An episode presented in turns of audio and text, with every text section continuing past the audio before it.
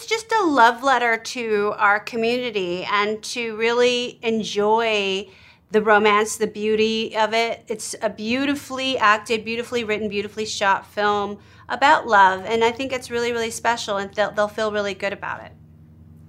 Yeah, and I for me, I, I hope that um, uh, people uh, celebrate their friendships. You know that uh, you know uh, as as important as it is to you know focus on ourselves and sometimes you know retreat. Um, that uh, you know when you have the energy uh, you know go out there and you know see what your friends are doing. Support them. They'll support you. You know i i hope that people really value you know their chosen families